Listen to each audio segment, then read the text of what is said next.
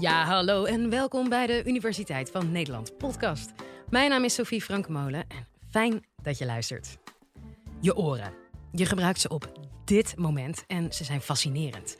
Als je gehoor achteruit gaat, kun je geluiden gaan horen die er niet zijn. Sterker nog, ze kunnen steeds harder gaan klinken naarmate je gehoor achteruit gaat. Sommige mensen horen op deze manier volledige symfonieën in hun hoofd, terwijl ze vrijwel doof zijn. Hersenwetenschapper Masha Linsen van het UMC Utrecht vertelt je in dit college hoe dat komt. Live vanuit Club Air is dit de Universiteit van Nederland. Ik wil je een verhaal vertellen. Het is het verhaal van een gepensioneerde componist. Hij uh, woont in een verzorgingshuis, hoort wat slechter dan hij deed, maar voor de rest gaat het eigenlijk wel goed met hem. En op een dag als alle anderen loopt de componist loopt door het verzorgingshuis totdat hij ineens een geluid hoort dat hem doet verstommen. Hij hoort namelijk muziek. Het is niet zomaar muziek.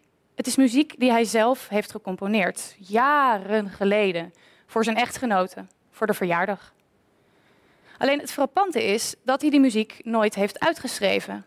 En destijds speelde hij het op de piano voor. Nu wordt het gespeeld door een volledig symfonieorkest. Nou, je kan je de verbazing van deze man voorstellen. Dus wat hij doet, is op zoek. Hij zoekt het hele verzorgingshuis af, op zoek naar de bron, op zoek naar dat orkest, want hij heeft nog wel wat vragen voor ze. Tot op het punt dat hij zich realiseert dat er geen orkest is.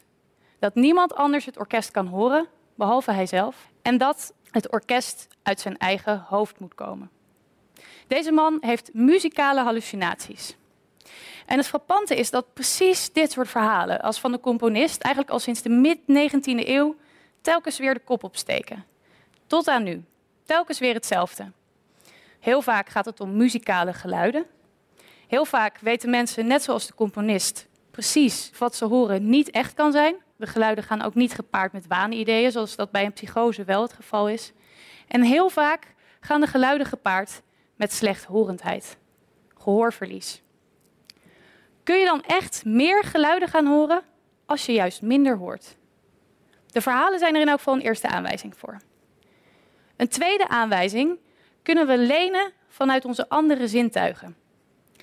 Als je um, minder informatie krijgt uit die andere zintuigen, dan kan dat leiden tot hallucinaties. En dat zie je bijvoorbeeld ook terug bij de ogen.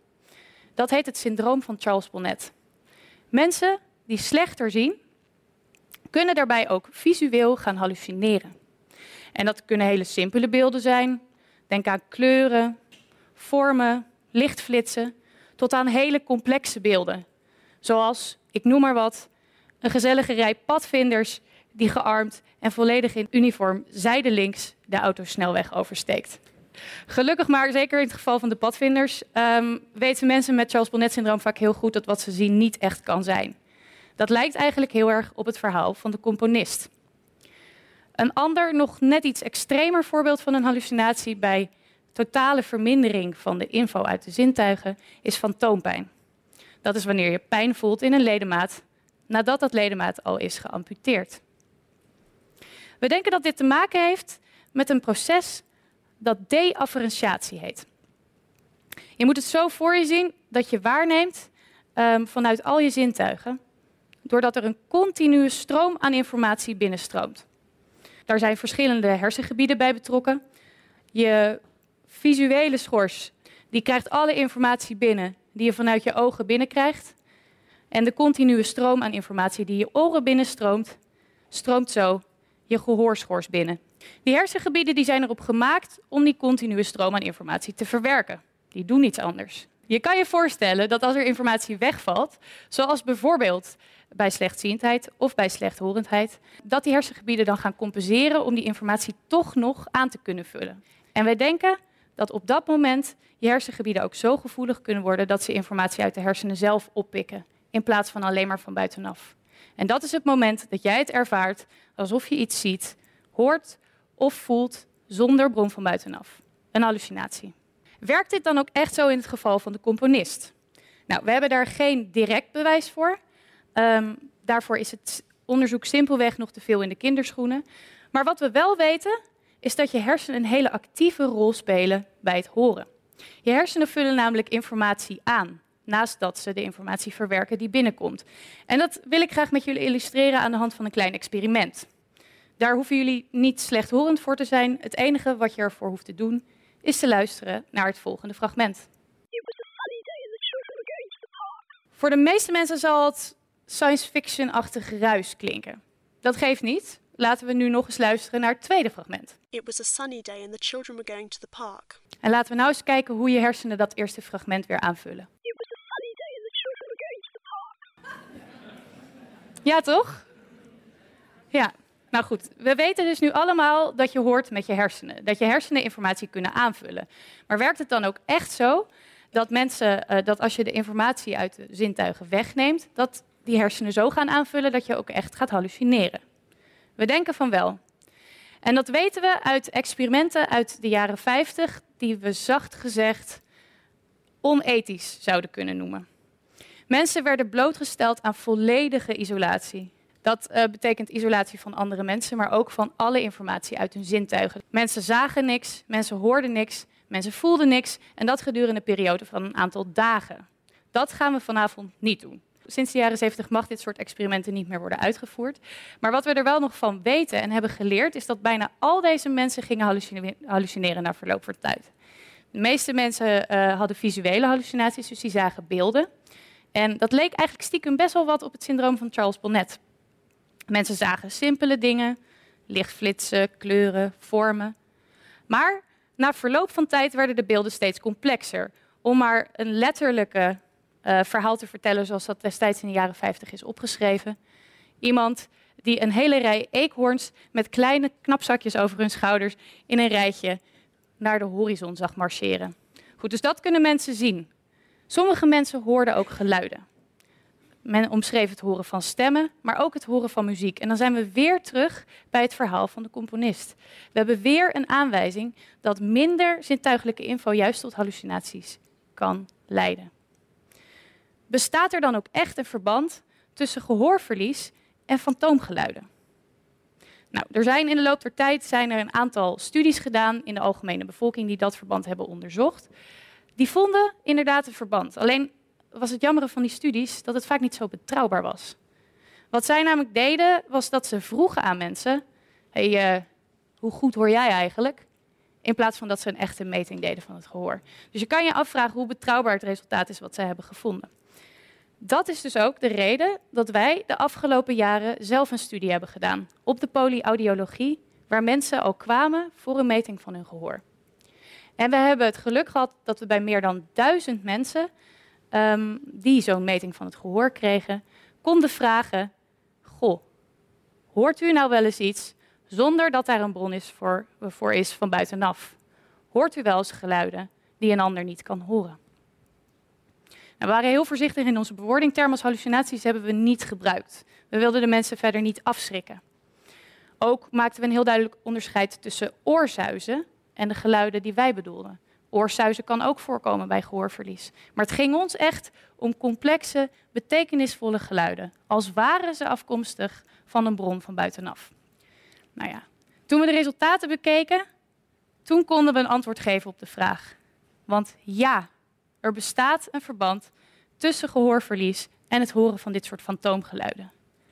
In de groep met gehoorverlies hallucineerde in de laatste maand ongeveer 16 procent en dat was maar 6% in de groep zonder gehoorverlies. Dus dat was een heel duidelijk verschil.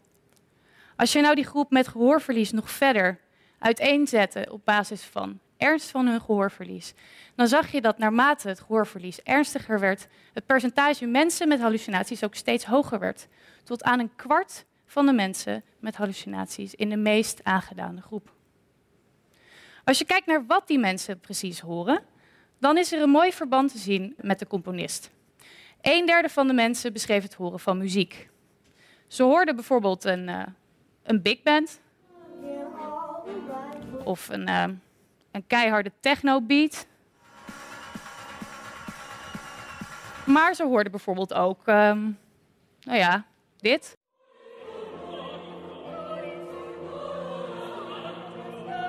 Het opvallende was dat twee derde van de mensen iets heel anders beschreef dan het horen van muziek. Ze beschreven bijvoorbeeld het horen van stemmen, geroezemoes van mensen om ze heen of hun naam die hardop werd geroepen terwijl het verder helemaal stil was. Dierengeluiden werden genoemd. Sommige mensen hoorden geluiden in hun huis, voetstappen.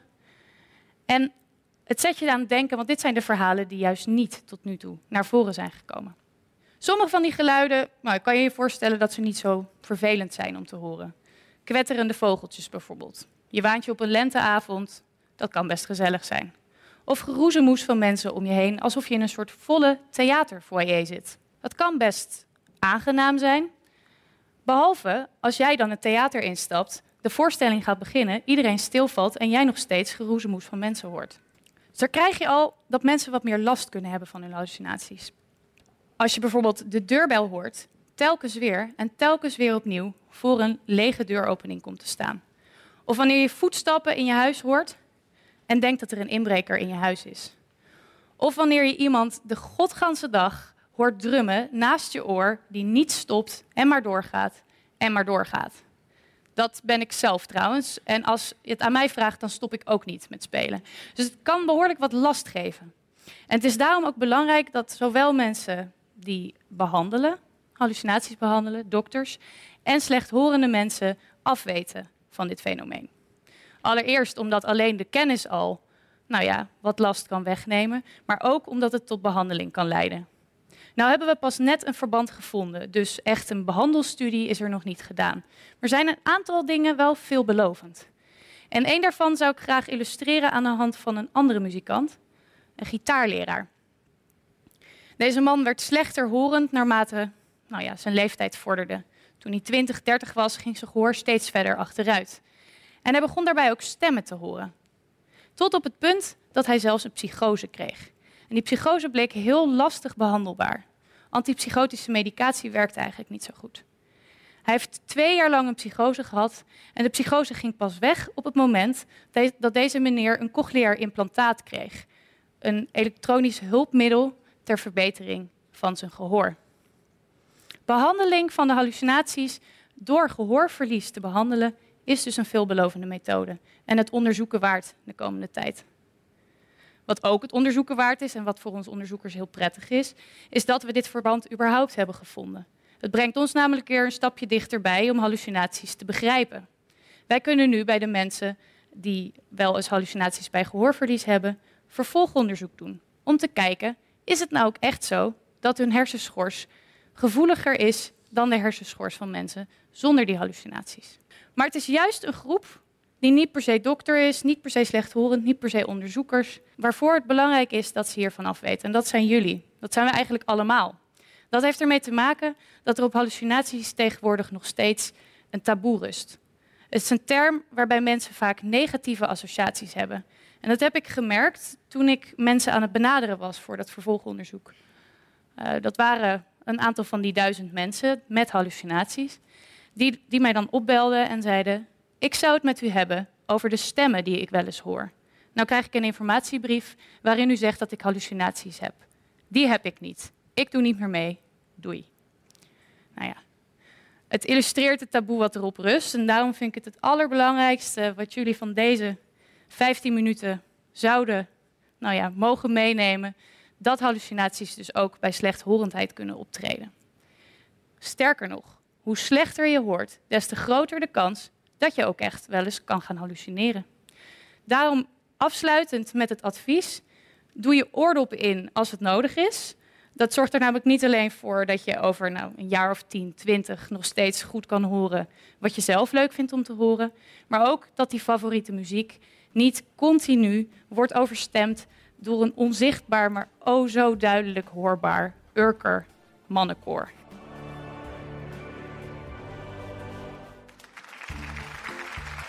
Dat was Masha Linsen. Vond je het nou een leuk college? Laat het ons dan weten. En ben of ken jij een wetenschapper die je ook graag hier een keer zou horen met een inspirerend verhaal? Mail ons dan je tips. Dat kan naar podcast.universiteitvannederland.nl. Tot de volgende. Dan hoor je waarom de zeespiegel stijgt als je een watermeloen eet.